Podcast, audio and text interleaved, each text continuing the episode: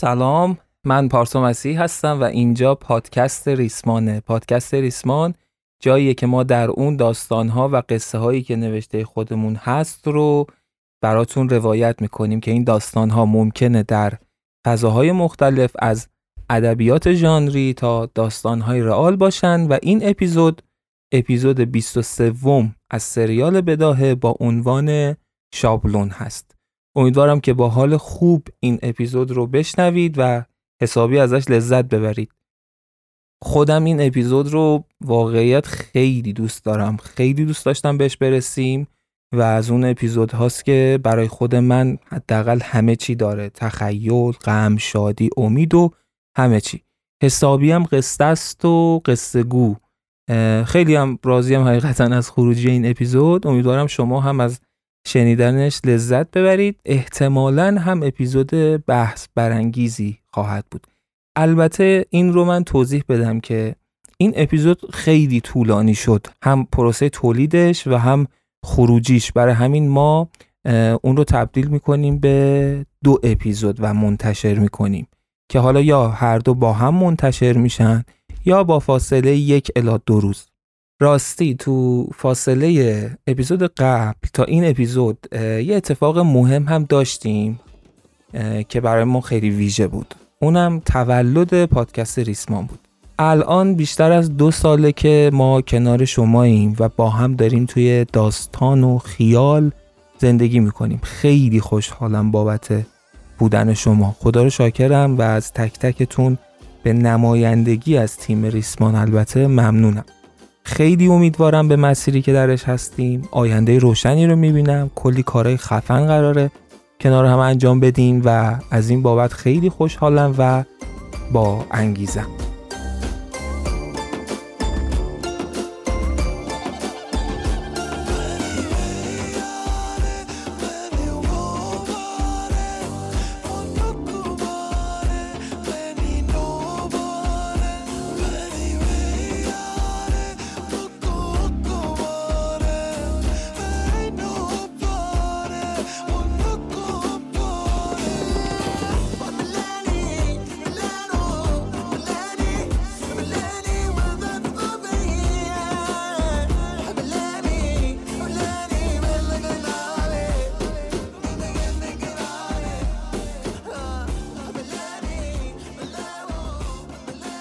قبل از اینکه بریم سراغ یک خلاصه کوچیک از قسمت قبل یه نکته ای رو باید بگم. یکی از ویژگی های پادکست ریسمان این همراهی داستان و موسیقیه. از ابتدا هم همینطور بوده ها.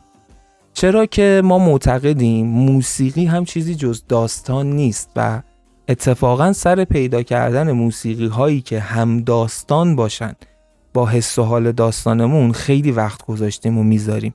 حالا چرا من این رو مطرح کردم؟ اخیرا دوستان جدیدی به جمع ما اضافه شدن و به قول معروف قدم بر سر چشم ما گذاشتن. خیلی خوشحالیم از اینکه توی جمع ما.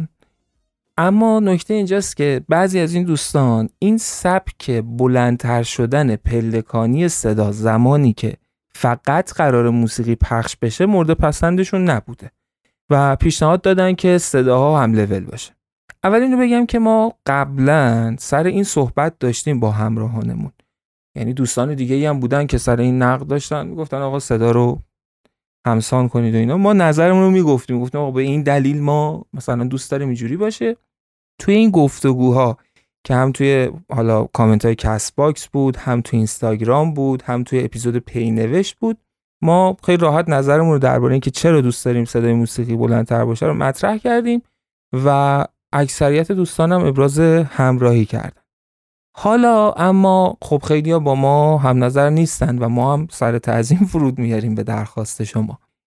من بعد موسیقی رو هم لول با صدا خواهیم داشت جز جاهایی که بناست شک به شما وارد بشه. یعنی فرم صدایی بناست که در کنار داستان در کنار محتوا فرم صدایی هم به شما شک وارد کن در غیر از این حالت دیگه ما تلاش می‌کنیم که صداها هم لول باشن و یعنی این اتفاق خیلی اندک خواهد بود. یه مسئله دیگه هم که در همین راستا باید بگم اینه که بعضی از دوستان هم از دوستان جدید از اول این پادکست رو شروع کردن به گوش دادن و واقعا هم دمشون گرم. کامنت هایی که توی این مدت اضافه شد به مجموعه کامنت های ما بسیار دلگرمی بود برای ما. واقعا صمیمانه از تک تکتون ممنونم. اما حالا بعضی از دوستان بودن که حالا بعضی که میگم دو سه مورد بود که این اتفاق افتاده بود. اومده بودن پادکست از اول گوش کرده بودن بعد که اینم واقعا باعث افتخار ماست. بعد حالا مثلا مواجه شدن با این صدای بلند موسیقی و مسئله داشتن باش.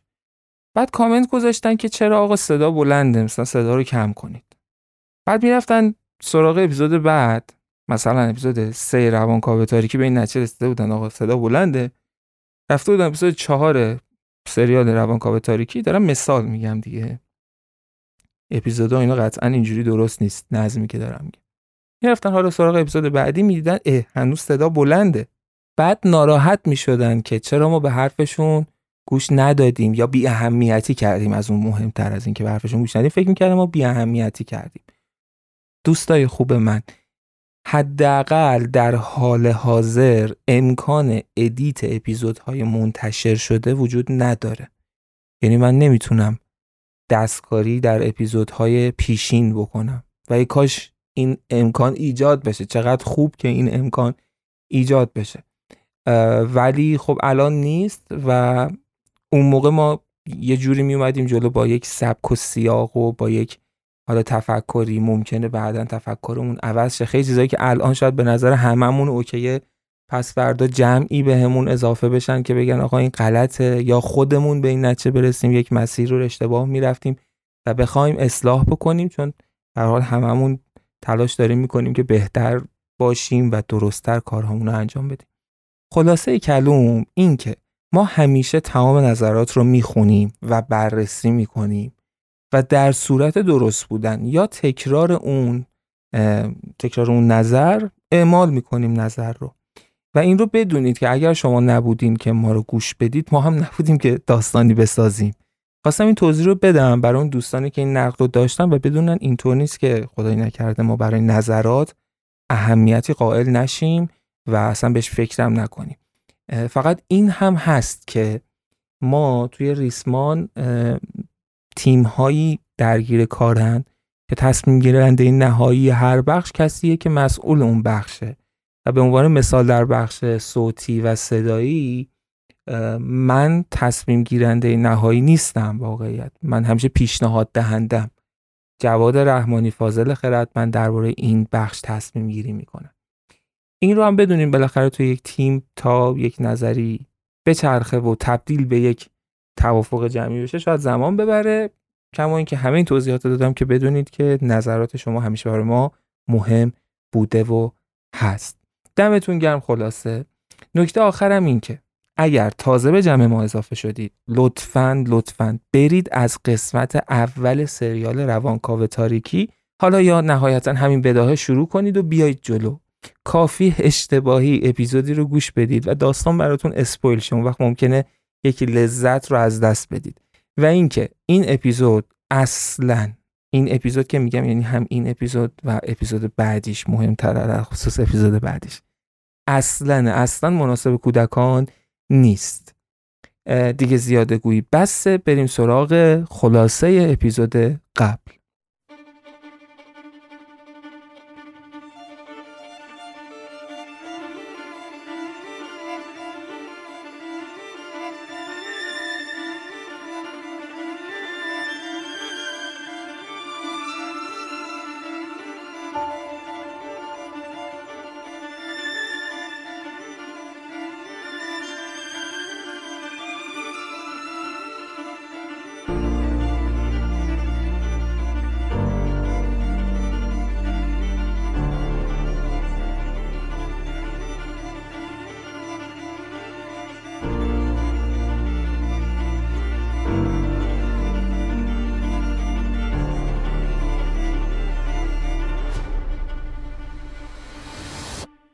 اپیزود قبل تا اونجایی پیش رفت که قصه جنگ حامد و روزا به سرانجام رسید. روزا مچ حامد رو خوابوند و هیچ راهی برای حامد نموند جز فرار و رفت در کاروانسرای متروکه و حتی مخروبه در بیابان پنهان شد به امید اینکه بلکه روزی دوباره به زندگی عادی برگرده در ادامه این رو هم متوجه شدیم که پرستوکیانی به دست روزا کشته شد و روزا گفت که فردی رو جایگزینش کنن به اسم پروانه. یه توضیح کوچیک در مورد داستان اینجا بدم بعضی از دوستان براشون ابهام شده بود. کاری که روزا با حامد کرده بود و اینکه هویت حامد رو در اساس ازش گرفته بودن دزدیده بودن جعل کرده بودن و شرایط رو طوری پیش بردن که حامد فرار کنه بعضیا سوال داشتن که آقا چطور؟ مثلا ابهاماتی رو مطرح می‌کردن که اینطور اگر می‌کرد حامد می‌تونست از محلکه خودش نجات بده. یه چیزی رو اگر بیس قرار بدید این حل میشه. این رو بدونیم که فضای قدرت کاملا دست جاوید کمپانیه.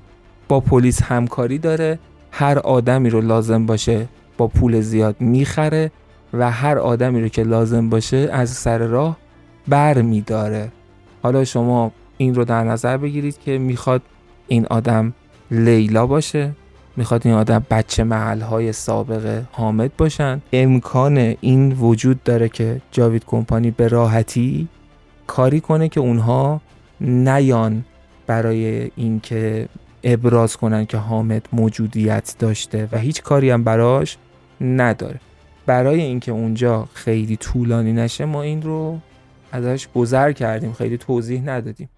لزومی هم نداشته از نظرم ولی چون سوال شده بود البته که توی کامنت هم یکی دو نفر از دوستان پرسیده بودن ما هم جواب داده بودیم و اوکی شده بود. گفتم شاید توضیح دادن دوبارش خاری از لطف نباشه. بریم سراغ ادامه آنچه گذشت. از یه طرف دیگه هم قصه آرمین رو شنیدیم. به سهراب رسید و ماجرای اعدادی که روی ناخونهاش نوشته بود رو گفت. شکی که به جاوید کمپانی کرده بود و به سهراب انتقالش داد و بعد اون دختر ایرانی که نزدیک سهراب شد و به سهراب گفتش که آقا جان شما باید خودتو اینجا نشون بدی. انفعالت درست نیست. و در همون حین سفارش احساس جدیدی داده شد. صدای مخصوصش صدای مخصوص سفارش احساس جدید تو فضای سیاه چاله پخش شد و متوجه شدن که احساس جدیدی سفارش داده شده که وقتی به دیوار مرکزی نگاه کردن سهراب دید که تصویر زنش ماعده روی دیواره. به عنوان سفارش دهنده احساس و اینکه احساسی هم که سفارش داده شده احساس عشق و عشق بازی با همسر مفقود شدهش بوده. توی اوج بحت سهراب اپیزود قبل به پایان رسید. بی کم و کاست و بی حرف و حدیث اضافه بریم سراغ اپیزود 23 سریال بداهه با عنوان شابلون.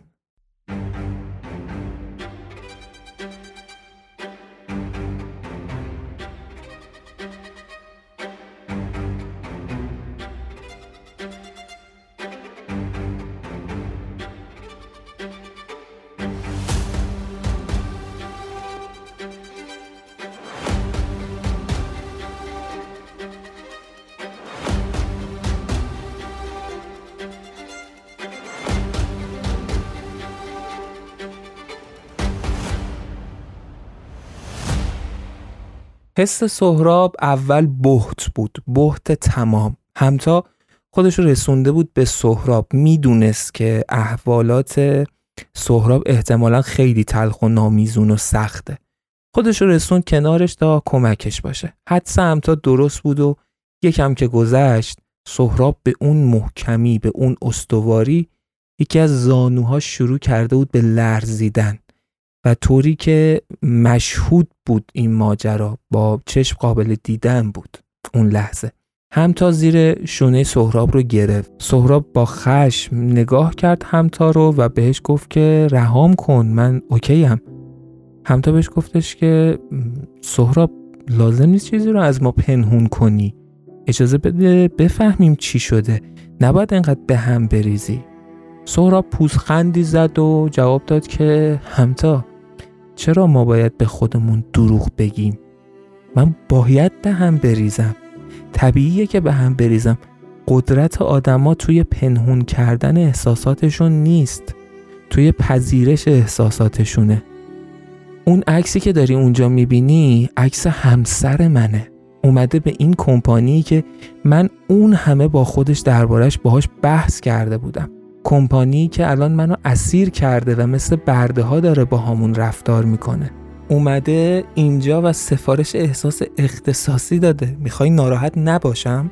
می‌خوای به هم نریزم؟ می‌خوای نلرزه زانوهام؟ هم تا بهش گفتش که ببین سهراب آره می‌فهمم اینا رو. اما یه سری چیزا رو دقت کن. اولا اون که نمی‌دونه تو چه اتفاقی برات افتاده. اون بیرون که هیچکی از این سیاهچاله خبر نداره. دومی که الان مدت ها گذشته ولی نگاه کن که اون چه احساسی سفارش داده. عشق و عشق بازی با همسر مفقود شدهش. یعنی اون نتونسته تو رو فراموش کنه. باور کن سهراب که من اگر جای اون بودم تا الان فراموشت کرده بودم. حتی شاید رابطه جدیدی هم ساخته بودم. اما اون اینقدر درگیر توه که اومده چنین احساسی رو سفارش داده.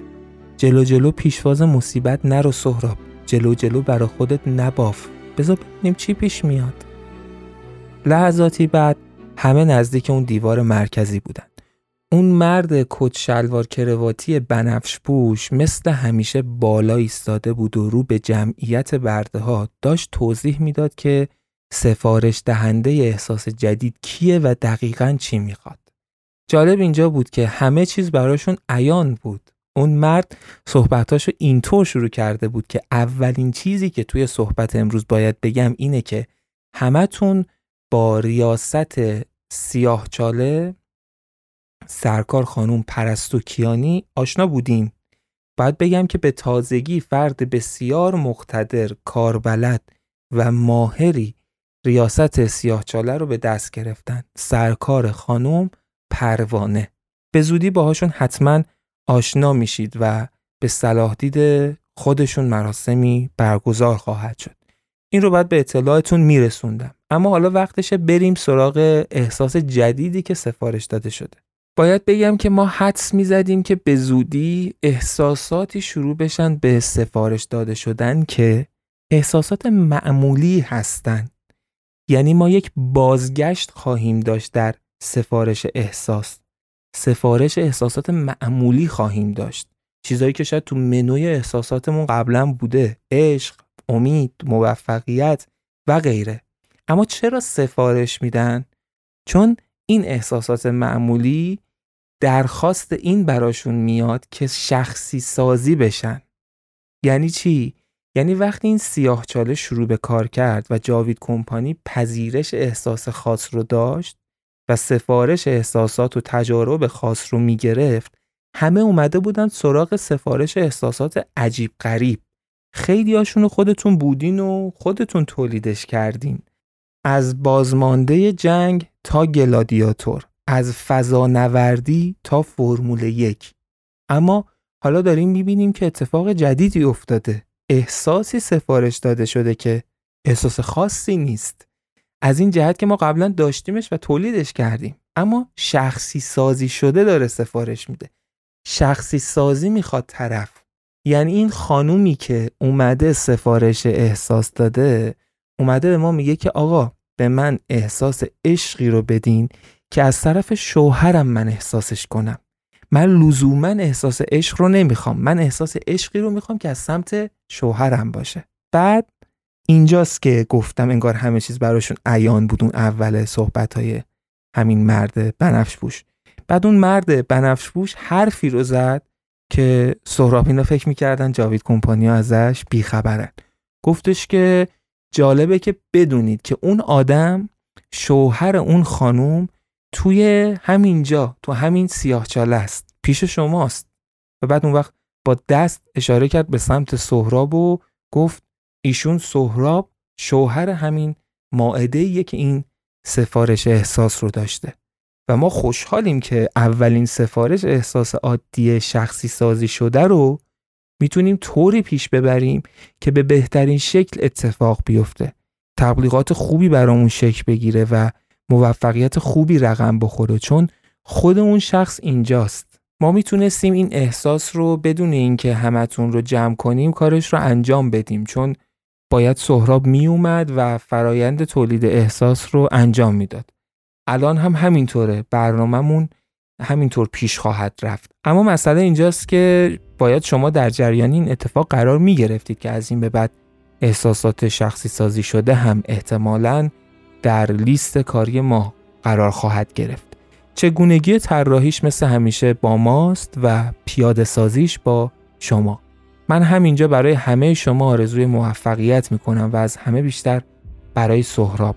برای اینکه قرار احساسی تولید کنه که به همسرش سود میرسونه و کیفش رو همسرش می‌بره.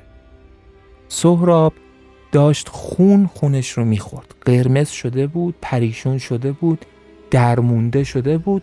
تو همین اسنا تو همین حس حال بود که یه دفعه بیمسون که مثل همیشه با فاصله نسبتا کمی از جمعیت ایستاده بود و تماشا می‌کرد یه دفعه با صدای بلند گفت که رئیس جدید تشریف فرما می‌شوند و تمام افراد جاوید کمپانی که اونجا بودن مثل یک ارتشی که فرماندهشون قرار بیاد صاف ایستاده بودن و منتظر بودن. از دور برده ها دیدن که یک خانوم قد بلندی با چند نفر دور برش داره به جمعشون نزدیک میشه. کمی که نزدیکتر شد این بار هم مثل سری پیش همتا بود که رئیس سیاهچاله رو زودتر از سهراب و آرمین شناخت. البته که سهراب زیاد تو حال هوای خودش نبود. همتا یه دفعه با آرنجش زد به دست سهراب و گفت سهراب می‌بینی؟ باورت میشه؟ اون ترانه است. ترانه شده رئیس سیاهچاله بلیتمون برد سهراب. سهراب که از شنیدن این حرف نور امیدی تو دلش روشن شد سر بالا آورد و خوب دقت کرد و وقتی مطمئن شد که ترانه است لبخند پیروزمندانه ای زد. انگار که کارش نتیجه داده باشه کاری که تا به الان کرده بود. نقشه ای که چیده بود انگار جواب داده بود. زیر لب به همتا و بعدش هم آرمین گفتش که جوری برخورد نکنید که انگار میشناسیدش. حواستون باشه که نباید کسی مشکوک بشه. همتا و آرمین با بستن پلکاشون در اون لحظه به سهراب فهمودن که حواسمون هست و خیال تخت. ترانه نزدیک و نزدیکتر شد. صاف داشت میومد به سمت سهراب. جوری که سهراب تو دلش داشت میگفتش که آقا این نگاه ترانه به من تو این جمعیت اینجوری که فقط داره منو نگاه می‌کنه واقعا تابلوه و نباید این کارو بکنه. ترانه نزدیک شد و رسید به جمعیت. همچنان زل زده بود به سهراب. بیمسونگ تعظیمی کرد به ترانه و بعد صاف ایستاد. گفت قربان خیلی خوش آمدید. ما قبلا شما رو معرفی کردیم و همه می‌دونن که شما رئیس جدید ما هستید. ترانه یه دفعه بدون توجه به بیمسونگ کمی سرش رو بالا گرفت و نگاه کرد به اون مرد کت کرواتی بنفش پوش. اون وقت گفتش که کی گفته که احساسی که الان سفارش داده شده رو فقط باید ایشون این آقای سهراب تولید کنه؟ کی گفته که چون شوهر فرد سفارش دهنده است بهترین احساس رو می‌تونه تولید کنه؟ کی به تو اجازه داده که اصلا رقابت رو توی تولید احساس کمرنگ کنی؟ نه این خبران نیست هر کی که اینجا داوطلبه می‌تونه توی تولید احساس برای این خانوم که از غذا روزگاری همسر این آقا بودن رقابت کنه. بعد ترانه که اونجا همه به اسم پروانه میشتاختنش پوسخندی زد و رو به سهراب گفتش که می‌دونم دردناکه. مثل حس خیانت میمونه. خیانتی که با چشمات ببینیش. اینکه همسرت با احساسی ارزای عاطفی و حتی شاید جنسی بشه که کس دیگه ای تولیدش کرده. مثل خیانت میمونه نه؟ پس بدون این سیاه چاله جای شوخی برداری نیست. اگر تا الانم گاهی بهتون آسون گرفته شده و خوشی زده زیر دلتون گذشت اون دوران. سهراب و همتا و آرمین ماتشون برده بود. توقع اینو نداشتن که با یه همچین چیزی مواجه بشن. توقع اینو نداشتن که ترانه نه تنها کمکشون نکنه بلکه کارو براشون سختتر و پیچیده تر کنه. اونا یه روزی با هم عهد بسته بودن که با هم تیشه به ریشه جاوید کمپانی بزنن. اما ترانه حالا مقابلشون ایستاده بود. کنار جاوید کمپانی شونه به شونه بیمسونگ و روزا و بقیه کسایی که برده اصلا نمیشناختنشون. اما سهراب یه لحظه از ذهنش رد شد که نه این اتفاقا داره این کارو می‌کنه که کسی اصلا شک نکنه. داره میخش و محکم میکوبه و اصلا دمش هم گرم داره کار درستی می‌کنه شاید. البته که از اینکه ترانه چنین حرفی زده بود در چنین جایی ناراحت بود یه ذره به غیرتش هم برخورده بود و مطمئن بود که روزگار که بگذره تلافی می‌کنه اون جملات ترانه رو. چون خودش رو میشناخت سهراب. حتی سهراب با خودش فکر کرد که ترانه حتی اسمش رو هم عوض کرده. داره میگه پروانه. اینا به اسم پروانه میشناسنش.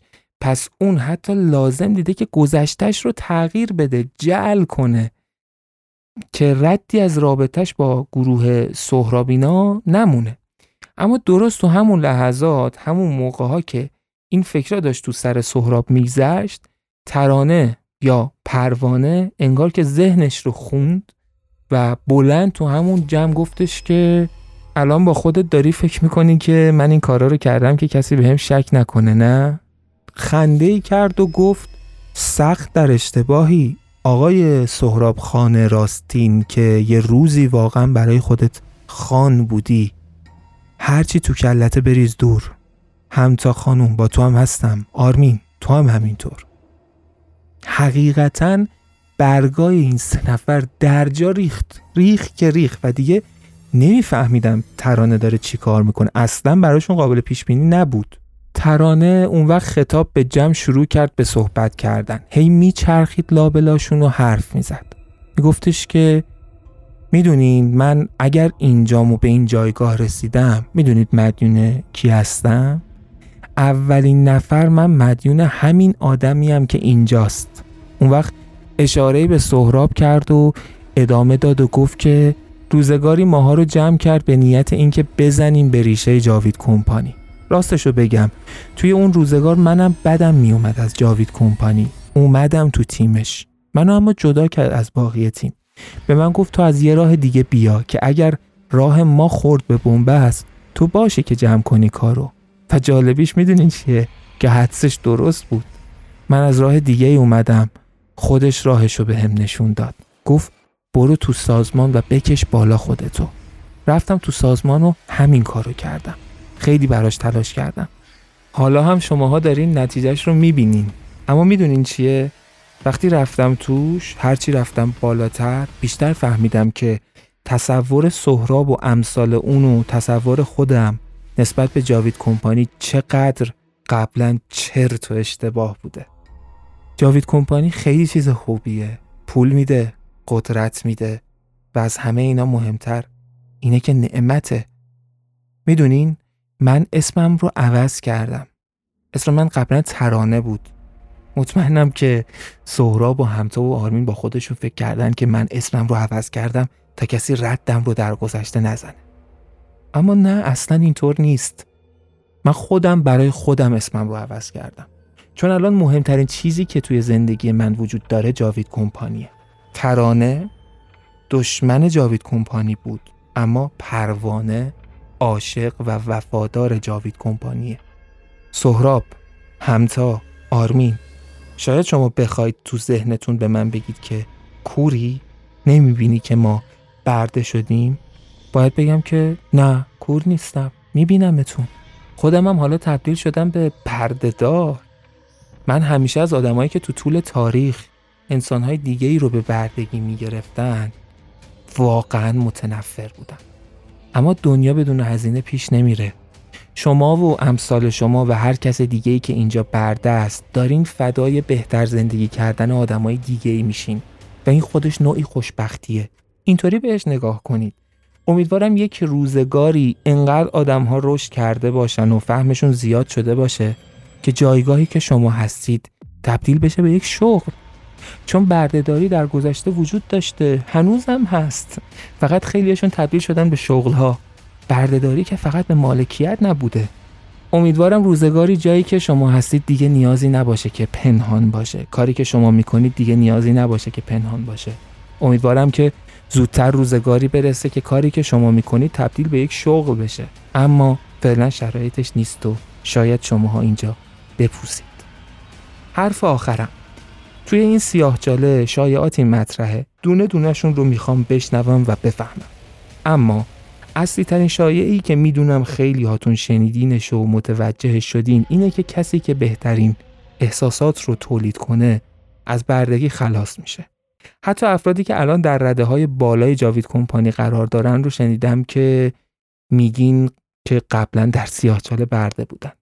می‌خوام بگم که بله هم این تصور شما از بعضی از افراد درسته همین که بهترین های شما البته در زمانهای نسبتا طولانی استعداد شناخته میشن و دیگه نیازی نیست برای ما برده بمونن و جای بهتری برای ما کار خواهند کرد. پس برای تولید احساس رقابت کنید. اولین احساسی که رو به روتونه احساس عشق و عشق بازی برای خانمیه که اینجا سفارش احساس داده. یک روز کار رو به تأخیر میندازم. می‌خوام همتون خوب به حرفای امروز من فکر کنید. مدل تولید احساستون باید تغییر کنه. قویتر و درستتر از همیشه. فردا میبینمتون. سهراب دیگه نتونست تحمل کنه. ناخواسته دوید سمت ترانه و حمله کرد به سمتش. ترانه صاف ایستاد.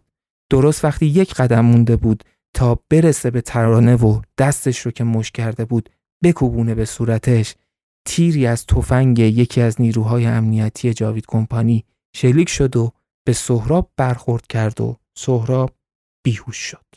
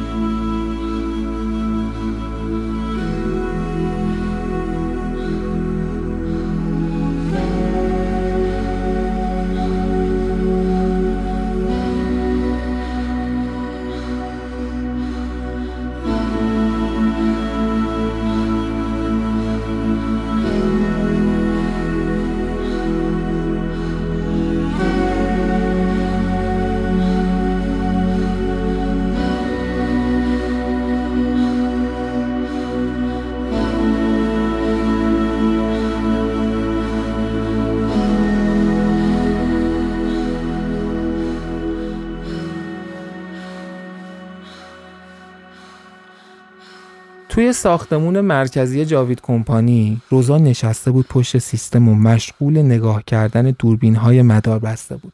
داشت سیاهچاله و معرکه‌ای که پروانه به راه انداخته بود رو نگاه می‌کرد.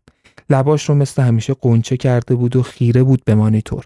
وقتی پروانه توی جمع شروع کرد به رسوا کردن و لو دادن گذشته خودش و گفتش که قبلا تو تیم سهراب بوده روزا اولش خندید یواش یواش خندش بیشتر شد و تبدیل شد به قهقهه. و وقتی که دید سهراب اونطور عصبی شد و حمله کرد به سمت پروانه و تیر بیهوشی خورد بلند شد روزا و شروع کرد به کف زدن. با ذوق شروع کرد به کف زدن و با خنده رو به معاونش گفت می‌بینی؟ مثل خودم میمونه. جسور و باهوش. بهش شک داشتم. می‌دونستم گذشتش رو. شکم رو برطرف کرد. البته فعلا. ولی خیلی راضیم از انتخابم. پروانه خیلی حریفتر از اون پرستوی بیخاصیته.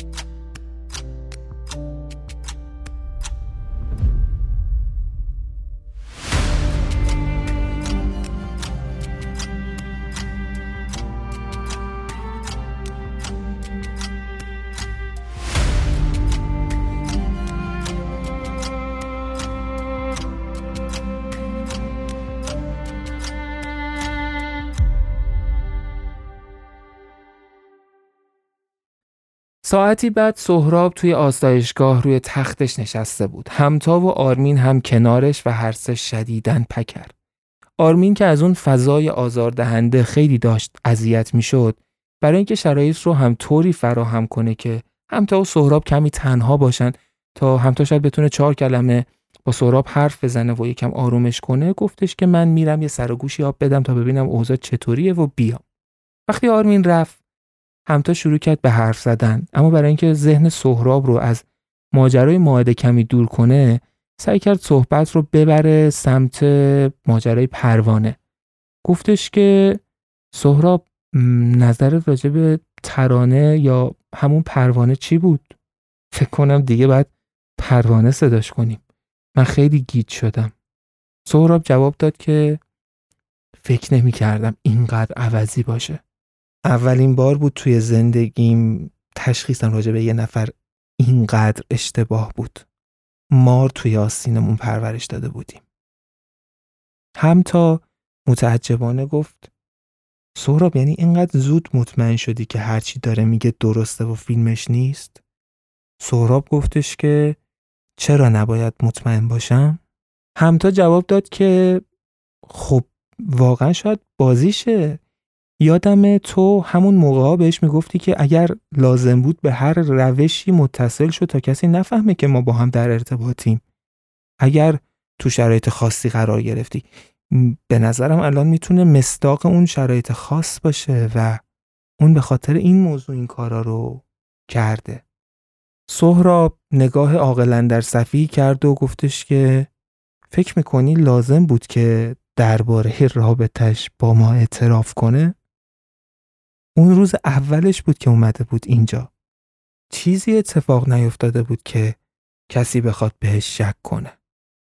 همتا جواب داد چه می‌دونم شاید آماری از گذشتش در آوردن تا که دیگه می‌بینی اینا چقدر عوضیان.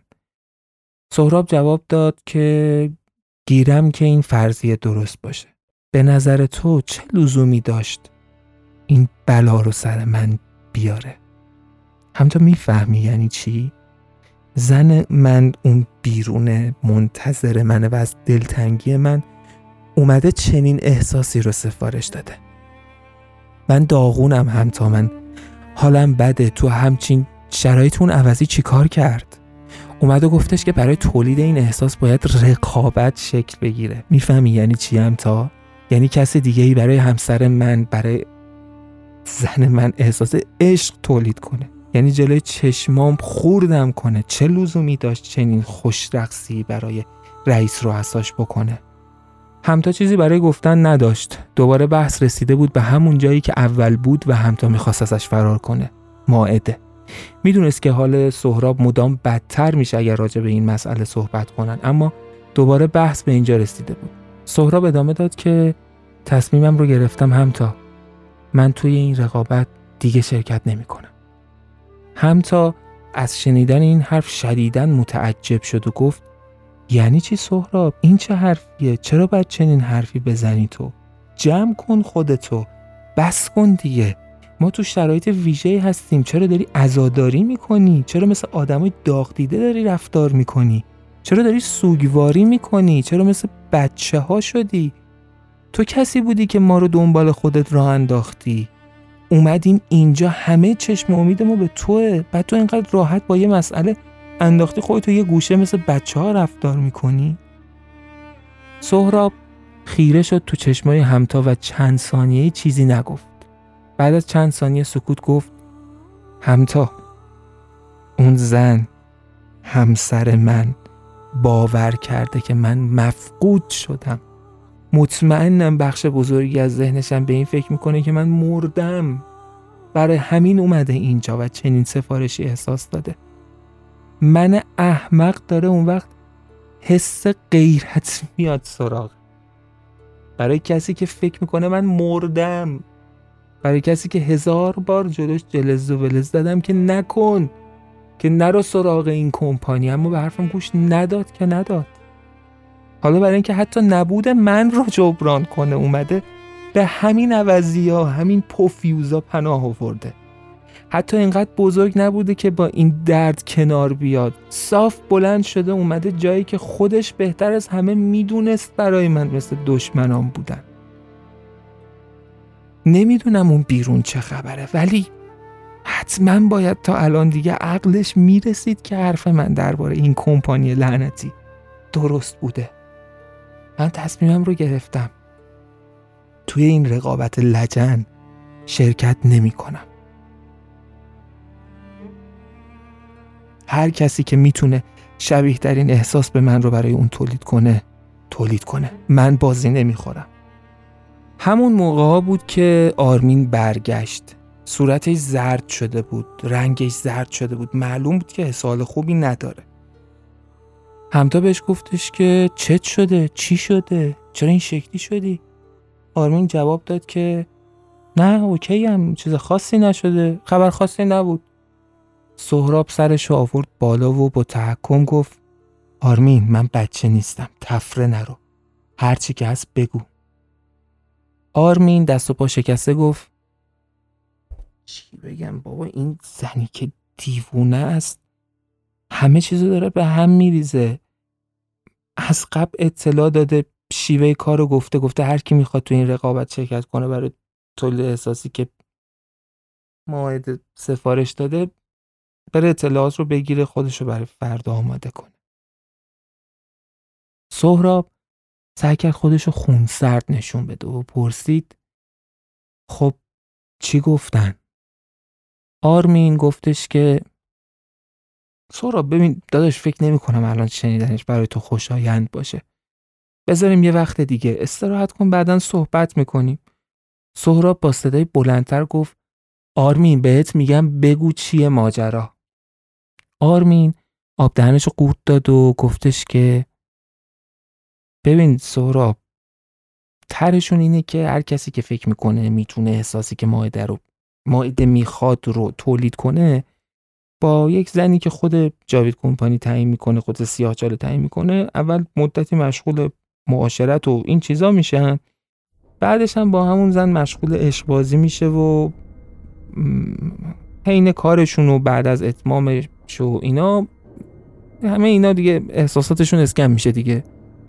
اون وقت بعدش بهترین احساس انتخاب میشه و به ماهده ارائه میشه. رو کرد به همتا و با سادگی گفت چقدر سخت بود گفتنش. چشمای سهراب در لحظه قرمز شد. انگار که خون پاشیده باشن توی چشماش. آرمین منتظر بود که اشک از چشمای سهراب بیرون بیاد اما انگار چشمای سهراب خشکترین چشمای دنیا بودن. همتا برای اینکه کمی اوضاع رو کنترل کنه خطاب به آرمین گفتش که یعنی چی؟ این چه مسخره بازی آخه؟ اصلا چجوری می‌خوان بفهمن که کی چه احساسی تولید کرده و کی نزدیکتره و فلان و اینا؟ آرمین جواب داد که مثل اینکه برای احساسات عادی که قرار شخصی سازی بشن یه فرم بلند بالایی رو میدن بهش به اون طرفی که سفارش داره میده احساسو تا پر کنه. از ماهدم اینو خواستن ازش خواستن که از ویژگی های سهراب بگه از ویژگی های عشقشون بگه. و هزار تا سال دیگه که نمی‌دونم دیگه باید خودتون ببینین دیگه من نمی‌تونم بگم. جوابایی که ماهده داده باعث میشه که کسایی که می‌خوان احساسش رو تولید کنن بدونن با چی طرفن. سهراب وقتی این رو شنید بلند شد. با خشم حرکت کرد به سمت جایی که جمعیت برده ها اونجا حضور داشت. جایی که داشت برگه های ویژگی های احساسی که ماعده درخواست کرده بود بین برده ها پخش می شد. آرمین خواست جلوش رو بگیره. اما سهراب چنان محکم به تخت سینش کوبید که دو سه قدم پرد شد به سمت عقب آرمین. همتا به آرمین اشاره کرد که بی خیالش ولش کن. سهراب رفت سمت اون میزی که برگه ها رو داشتن پخش می‌کردن. یک برگه گرفت و رفت کناری نشست و شروع کرد به خوندن. هر لحظه حالش بدتر می‌شد. احوالاتش نامیزون تر می‌شد. مشخص بود که رنگش سفید تر می‌شد. انگار دنیا داشت براش به پایان می‌رسید. من از گفتن جزئیات اون نوشته ها میگذرم. چند برگه بود که به هم منگنه شده بودن. اما سهراب یک لحظه جمله رو دید که همه چیز رو براش عوض کرد. تو لحظه همه چیز رو براش تغییر داد. چی دیده بود سهراب؟ یه سال از ماعده پرسیده شده بود. اینکه عشق تو به سهراب و عشقتون به هم چه ویژگی هایی داشت؟ جوابهای مختلفی ماعده به این سال داده بود. جمله های مختلف از منظرهای متفاوت اما یه جمله اون وسط مسطا بود که هیچ کس نمی‌فهمید چقدر پر اهمیته. فقط سهراب بود که فهمید ماجرا از چه قراره. اون جمله چی بود؟ اینکه عشق سهراب برای من مثل یک شابلون بود. شابلونی که روی دنیا پهن می‌شد و باعث می‌شد که من فقط از محفظه های اون شابلون زیبایی های این دنیا رو ببینم. شابلون این کلمه برای سهراب عین نوشدارو بود. با ذوق برگشت به سمت تختش پیش همتا و آرمین و با صدای بلند گفت توی رقابت شرکت می‌کنم خودم اون احساس رو براش تولید می‌کنم.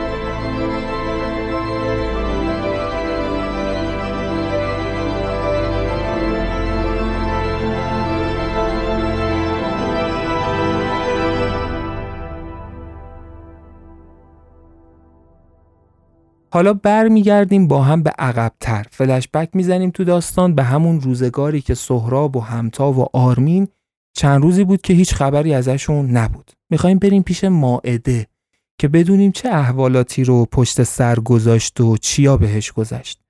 روزهای اولی که از سهراب خبری نبود خب طبیعتا بدترین و تلخترین و سیاهترین روزهایی بود که به ماعده گذشت.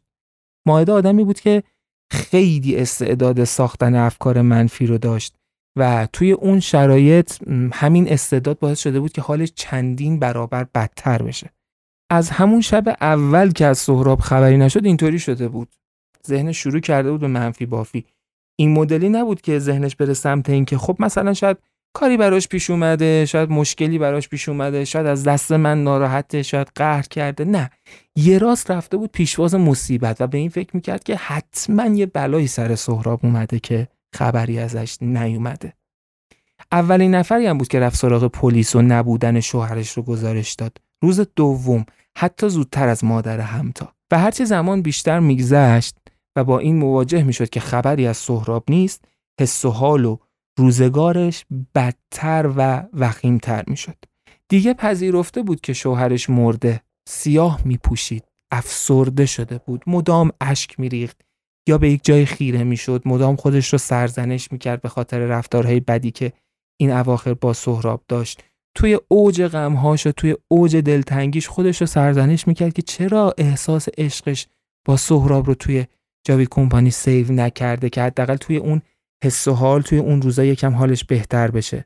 مراجعش به جاوید کمپانی برای دریافت حس مادریش یکم کمتر شده بود. انگار احساس مادری که تا قبل براش مهمترین چیز بود زیر سایه از دست دادن سهراب براش کمرنگ شده بود کمرمق شده بود. می‌رفت عکساشون رو می‌دید فیلماشون رو می‌دید مدام گریه می‌کرد. اجازه نمی‌داد کسی بیاد پیشش. با هیچ کس رفت آمد نمی‌کرد. خودش رو در یک تنهایی مطلق حبس کرده بود و سوگواری می‌کرد برای سهراب. یه بار توی اوج حال بدش فقط به این فکر کرد که یک نفر شاید بتونه کمی آرومش بکنه. حتی خانوادهش هم نه. کی؟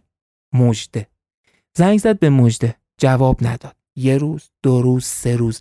هیچ خبری هم از مجده هم نبود. دلش دوباره به شور افتاد.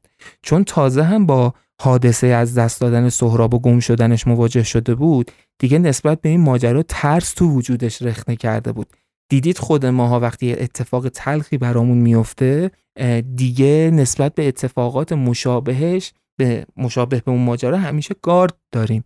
مثلا فکر کن توی کوچمون یه جایی چاله هست یه بار که داشتیم رد می‌شدیم افتادیم توش و خوردیم زمین. حالا فکر کن اون چاله رو هم پرم کرده باشن. شاید چند سالم بگذره وقتی می‌خوایم از کوچمون رد بشیم ناخواسته و ناخداگاه میریم اون طرف کوچه که اصلا سمت اون چالهه نباشیم. ماها معمولا به خاطر بقا اتفاقات منفی خیلی درشت گل درشت توی ذهنمون میمونه. ماعده هم از این قاعده مستثنا نبود. به خاطر همین ماجرا وقتی که دید مجده جواب نمیده دیگه نتونست تحمل بکنه. رفتم خونهشون رفت سراغ مادر مجده و فهمید که چند روزیه که از مجده هم خبری نیست و دقیقا از همون تاریخی که از سهراب خبری نیست مجده هم قیبش زده. این ماجرا یکم براش عجیب بود. ذهنش شروع کرد به چیدن تئوری توته. حالا چرا؟ ماجرا از چه قرار بود؟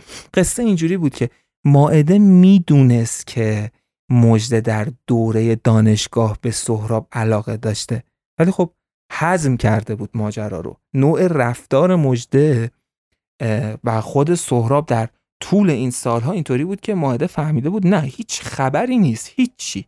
حتی یه مدت بعد مجده به ماهده گفته بود که به مرد دیگه ای علاقه من شده و حتی مدتی با هم در ارتباط بودن. حالا اتفاقاتی بینشون افتاده بود که هی رفت و برگشت داشتن تو رابطه ولی شرایط طوری پیش رفته بود که یه جورایی هیچ وقت دیگه ذهن ماعده سمت این نرفته بود که مجده شوهرش رو دوست داره یا دوست داشته؟ اصلا یادش رفته بود یه جورایی. اصلا واقعا از ذهنش پریده بود. اما اینکه هم مجده هم سهراب در یک تاریخ یه دفعه ناپدید شده بودن برای سنگین بود خیلی هم سنگین بود. داشت تئوری جدیدی رو تو ذهنش باز می‌کرد. بعد داشت به این فکر می‌کرد که این اواخر چقدر با سهراب درگیر شده و بعد با خودش فکر می‌کرد که دلیل این درگیری ها هم فشارها و صحبت های مجده بوده در مورد جاوید کمپانی و اینجوری فکر می‌کرد که نکنه مجده یه کاری کرده که بستر رو برای خودش فراهم بکنه بعدم تو زمانی که ماهده اصلا حواسش به زندگی نبوده همه چیز رو ازش دزدیده و حالا قیبشون زده و با هم فرار کردن. ذهنش همینطور منفی بافی می‌کرد و متوقفم نمی‌شد. یه جایی به خودش اومد به این فکر کرد که باید حداقل تکلیف خودش رو معلوم کنه. نمی‌تونه اینطوری دست رو دست بذاره و اجازه بده فکرهاش تمام ذهنش رو از بین ببره. برای همین رفت اداره آگاهی همون جایی که یک بار گزارش مفقود شدن سهراب رو داده بود. این بار علاوه بر سهراب از وضعیت مجده هم جویا شد. اونا می‌دونستن که مجده هم مفقود شده اما مدل سوال کردن های ماعده به شکلی بود که می‌خواست یه جورایی بفهمه که چقدر امکان این وجود داره که این دوتا با هم فرار کرده باشن یا بیخبر رفته باشن. پلیسی که اونجا بود فهمید که پشت سالهای ماعده چی پنهان شده. برای همین به ماعده گفتش که خانم توی همون روز علاوه بر این دو نفر چندین نفر دیگه هم تو سر تا سر این مملکت گم شدن و گزارش گم شدنشون هم به دست ما رسیده. چند نفرشون پیدا شدن چند نفرشون هم هنوز هیچ خبری ازشون نیست.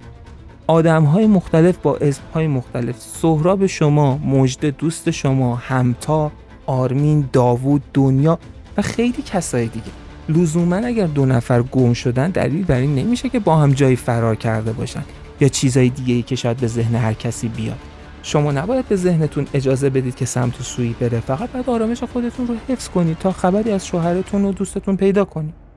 حرفای پلیس با اینکه خیلی ساده بود اما یه دلگرمی به ماهده داد.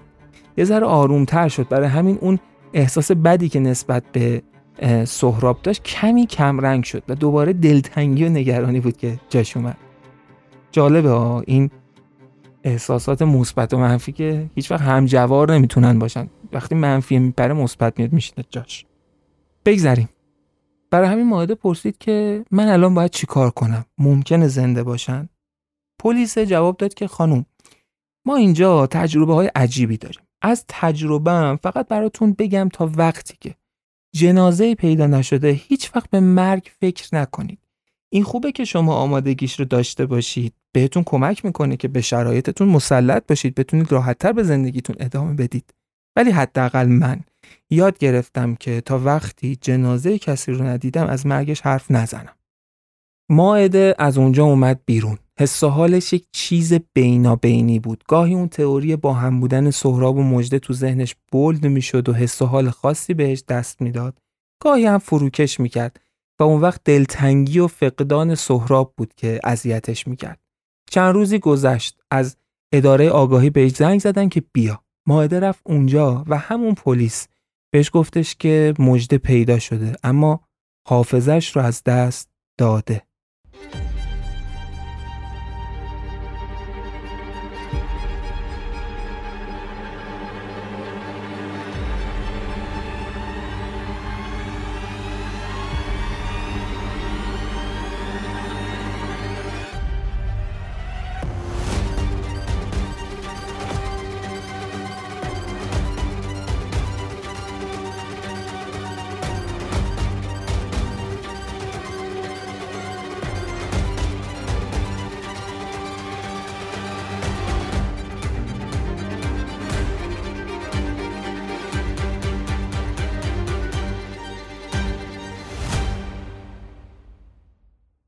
ساعتی بعد ماعده بالا سر مجده بود توی بیمارستان. مجده خیره بود به سقف. هیچ چیزی نمی‌گفت. سکوت مطلق.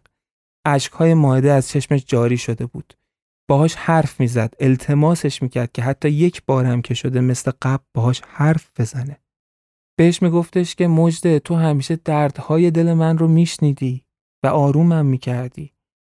حالا که تو هم منو نمی‌شناسی من کجا باید برم؟ باید چیکار کنم؟ تو سختترین روزای زندگیم نمی‌دونم باید چی کار کنم. من نمی‌تونم بدون سهراب زندگی کنم. کاش می‌تونستی کمکم کنی و حرف بزنی. کاش مثل همیشه می‌تونستی به هم راه حل بدی. دکترها به ماعده گفته بودن که مجده توی یکی از جاده های جنگلی شمال تصادف کرده بوده.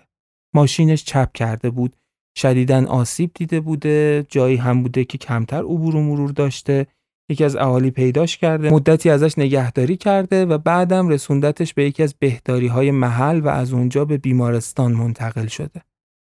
غم ماعده سنگین تر شده بود به خاطر اینکه وضعیت مجده رو اینطوری می‌دید. این ماجرا یه آورده براش داشت. اونم این بود که دیگه حداقل اون افکار منفی اذیتش نمی‌کرد. مدتی گذشت. ماهده خیلی روزها می‌رفت به مجده سر می‌زد براش حرف می‌زد درد دل می‌کرد. از سهراب می‌گفت از خاطراتشون می‌گفت. اما مجده مثل تیکه گوشت روی تخت افتاده بود هیچی نمی‌گفت و فقط به یک نقطه خیره بود. هیچ خبری هم از سهراب نبود. ماهده هر از گاهی می‌رفت آگاهی میومد اما هیچی که به هیچی. یه ذره که گذشت انگار باور کرده بود که دیگه قرار نیست خبری از سهراب بشه. یه جورایی پذیرفته بود که سهراب رو از دست داده. خودش فکر می‌کرد درسته که جنازش نیومده اما اگر قرار بود پیدا بشه تا الان شده بود. براش سخت بود اینکه نمی‌دونست چه اتفاقی برای شوهرش افتاده. اما برای زندگی کردن باید میپذیرفت که دیگه نباید منتظر باشه. زمان برد اما پذیرفت.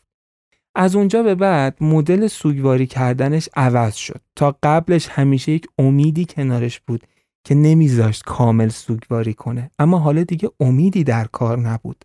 هرچی میگذشت بیشتر دلتنگش می‌شد. بیشتر برای سهراب اشک میریخت. بیشتر به یادش بود. عکساشون رو نگاه می‌کرد و میبوسید. فیلماشون رو بارها و بارها می‌دید. یه جاهایی رو استوب می‌کرد. هی می‌رفت عقب. دوباره می‌دید. صدای وایس هایی که سهراب براش فرستاده بود رو صدها بار هزاران بار گوش می‌کرد. توی همین حس و ها و توی همین روزگار یک بار رفت توی اتاق سهراب تو اتاق کار سهراب. البته بارها رفته بود ولی این بار یه تفاوتی داشت. یه دفعه چشمش افتاد به دفتر یادداشت‌های سهراب. همیشه چشمش میافتاد ولی بهش توجه نمی‌کرد. نشست پشت میز و شروع کرد به خوندن یادداشت‌های سهراب. اشک میریخت و می‌خوند. انقدر خوند انقدر خوند تا همونجا روی میز خوابش برد. بیدار که شد احساس سبکی می کرد یکم سبکتر از قبل یکم بهتر از قبل. نمی‌دونست چرا اما دلش می‌خواست که از اون به بعد مثل سهراب بنویسه. حس و حالش رو حداقل یادداشت‌های روزانه رو حداقل بنویسه. توی همون دفتر شروع کرد بنوشتن عادتش شده بود هر روز مقداری می نوشت و از اون مهمتر هر روز یادداشت های سهراب رو می خوند. هیچ چیزی نه اون عکس ها نه اون فیلم ها نه اون ویس ها هیچ چیزی مثل یادداشت های سهراب احساس دلتنگی ماهده رو کمرنگتر نمی کرد. یه جورایی کارش شده بود خوندن یادداشت های سهراب و نوشتن. نوشتن حس حال خودش و اونچه که گذشته بهش برای سهراب توی دفتر سهراب. حالا می‌خوایم کمی از داستان رو با نوشته های ماعده بریم جلو. باز هم نشستم پشت میزو دارم برات می نویسم. حالا بیشتر از صد نوشته برای تو دارم. چه روزها که بدون تو سپری نکردم سهراب من. چه جهنمی که تجربه نکردم. من با تک تک سلول های بدنم با روحم با عقلم با جونم با هستیم دیوونه بار تو رو دوست داشتم و برات میمردم. نمی‌دونم چی شد. نمی‌دونم کجای کارمون لنگید که رسیدیم به این سیاهی. من چقدر احمق بودم که خوشی با تو بودن و ندیدم و چشام فقط دنبال بچه بود. حس و حالم شبیه یه کشتیه. کشتی قدیمی که وسط اقیانوسی بزرگ تو حالت سکون گیر کرده. من ناخدای اون کشتی بودم که دیگه هیچ آب و غذایی هم برام نمونده بود. کوچیکترین بادی هم نمیوزید و من به سکونترین حالت ممکن به پیشواز مرگ رفته بودم. آره سهرابم. واقعا دیگه به مرگ فکر می‌کردم. از تو خبری نبود و من مرگ تو و نبودن تو رو پذیرفته بودم و حالا دیگه بهونه ای برای ادامه دادن نبود. من اهل خودکشی نیستم.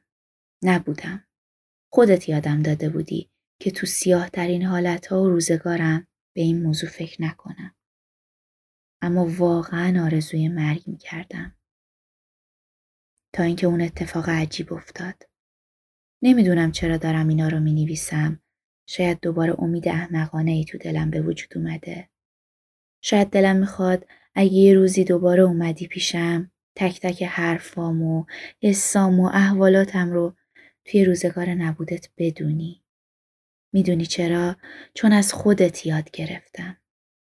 تازه می‌فهمم که نوشتن چه معجزه ای می‌کنه.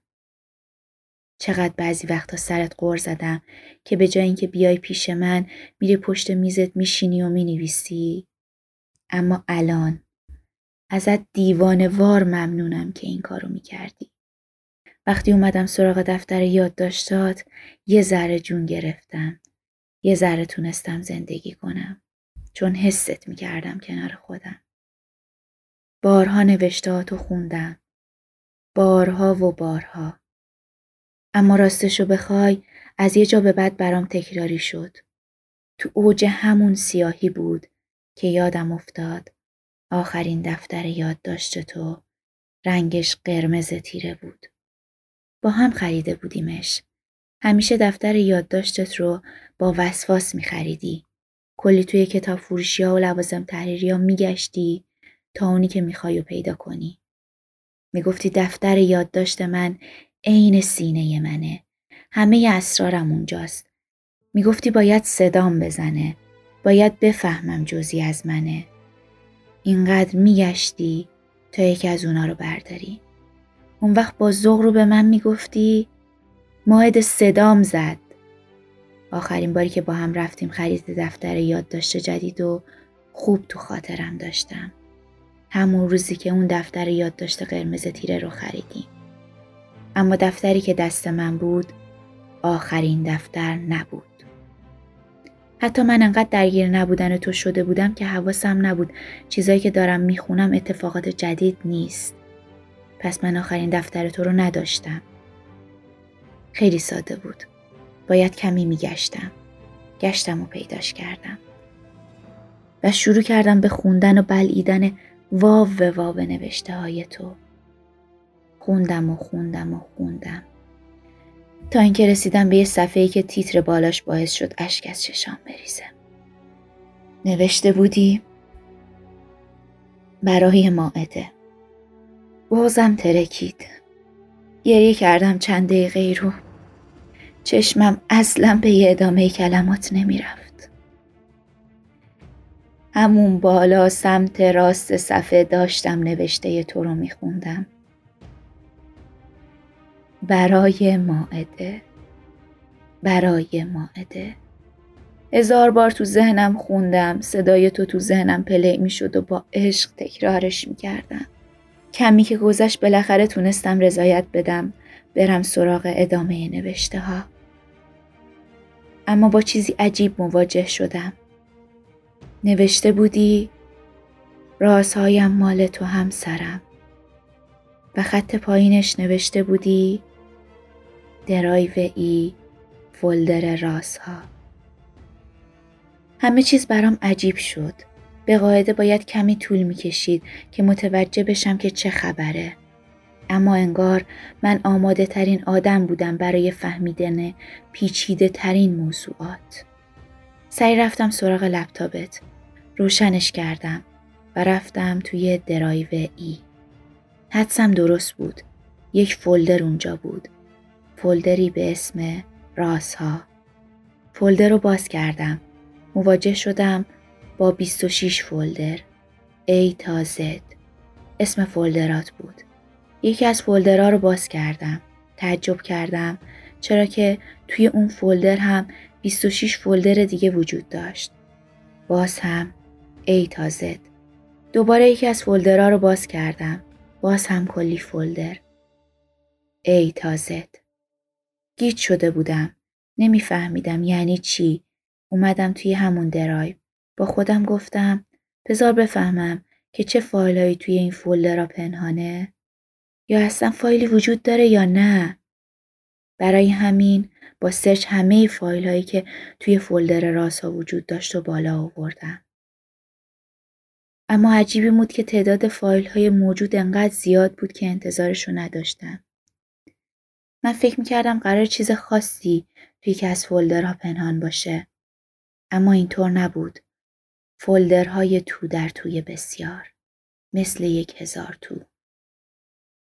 و البته فایلای زیادی که اون تو بودن خیلی از فایلا رو باز کردم. بعضیاشون متن بعضیاشون عکس بعضیاشون صوت بعضیاشون فیلم.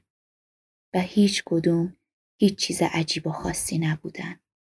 و واقعیتش هم این بود که انقدر تعدادشون زیاد بود که نمی‌تونستم دونه دونه بگردم. یا حداقل به این فکر می‌کردم که این راهش نیست. پس باید دنبال چیز دیگه ای میگشتم. لپتاپ جلوم بود. نوشته های تو روبروم و یک کاغذ و خودکار جلوی خودم. به هزار چیز فکر کردم. اما ذهنم به جایی نمی‌رفت. بلند شدم از پشت میز کار. اولین باری بود که در تمام مدت نبودنت واقعا احساس زنده شدن داشتم. از پشت میز کار بلند شدم و رفتم سمت آشپزخونه و قهوه درست کردم و برگشتم. همین که اومدم بشینم پشت صندلیم چشمم افتاد به تیتری که برام نوشته بودی. برای مائده. نشستم پشت صندلی نگاهم را از رو اون کلمه بر نداشتم. یه لحظه چیزی از ذهنم گذشت. حس خوشحالی بهم دست داد. انگار فهمیده بودم چی تو ذهنت بوده. برای مائده رو فینگلیش نوشتم. B A R A Y E M A E D E H. دوباره برگشتم تو درایو ای فولدر راسا. رفتم روی فولدر B فولدر B رو باز کردم. بعد از اون رفتم رو فولدر A بعد فولدر R بعد فولدر A بعد فولدر Y و همین طور تا انتها تا فولدر H. طوری که تمام حروف دو تا کلمه برای ماعده رو توی فولدرها طی کردم. وقتی اون فولدر رو باز کردم فایل پی دی اف چند کاغذ بود که اسم هر کدومشون شابلون یک، شابلون دو، شابلون سه و همینجوری نامگذاری شده بود. وقتی بازشون کردم بالای هر کاغذ یه چیزی یه کلمه ای نوشته شده بود و روی هر کاغذ به صورت نامرتب مربع های کوچیکی ترسیم شده بود. و البته همه این مربع ها داخل کادری بودن که توی برگه کشیده شده بود. اون موقع سری نفهمیدم که منظور چیه. برای اینکه راحتتر بتونم فکر کنم تموم ما این فایل ها رو پرینت گرفتم. حالا کاغذهای آچار دستم بود و برام معادله دیگه ساده بود. اون کلمه‌ای که باره هر برگه نوشته شده بود از اونجایی که تازه به چشمم خورده بود برام یه معمای ساده بود. هر کدوم از اون کلمه ها اسم یکی از یادداشت‌های سهراب توی دفتر یادداشتش بود. من باید مربع هایی که مشخص شده بود و میبریدم. کاغذ رو روی کادرش میبریدم تا کاغذهای آچار دقیقا اندازه صفحات دفتر یادداشت سهراب بشن و هر برگه رو میذاشتم روی اسم یادداشتش. مثلا اسم یکی از برگه ها آزرخش بود. سهراب نوشته ای داشت به اسم آزرخش. روزی که توی یکی از سفرهاش ساقه ای رو از نزدیکترین فاصله که می‌تونست دیده بود. من برگه شابلون آزرخش رو روی صفش با دقت گذاشتم. اونجا روی مربع های خالی چند تا کلمه معلوم بود. کلمه ها رو روی دفترم نوشتم و بعد رفتم سراغ شابلون بعدی. مهر. نوشته مهر رو پیدا کردم. شابلون رو گذاشتم روی کلمات مشخص شده و روی مربع ها دوباره دونه دونه یادداشت کردم. رفتم سراغ شابلون بعدی اقلیما یادداشت اقلیما رو پیدا کردم شابلون رو گذاشتم روی کلمات مشخص شده روی مربع ها و یادداشت کردم همینطور ادامه دادم تا تمام کلمات رو بچینم حالا فهمیده بودم که تو سهراب من برای من یادداشتی پنهان کرده بود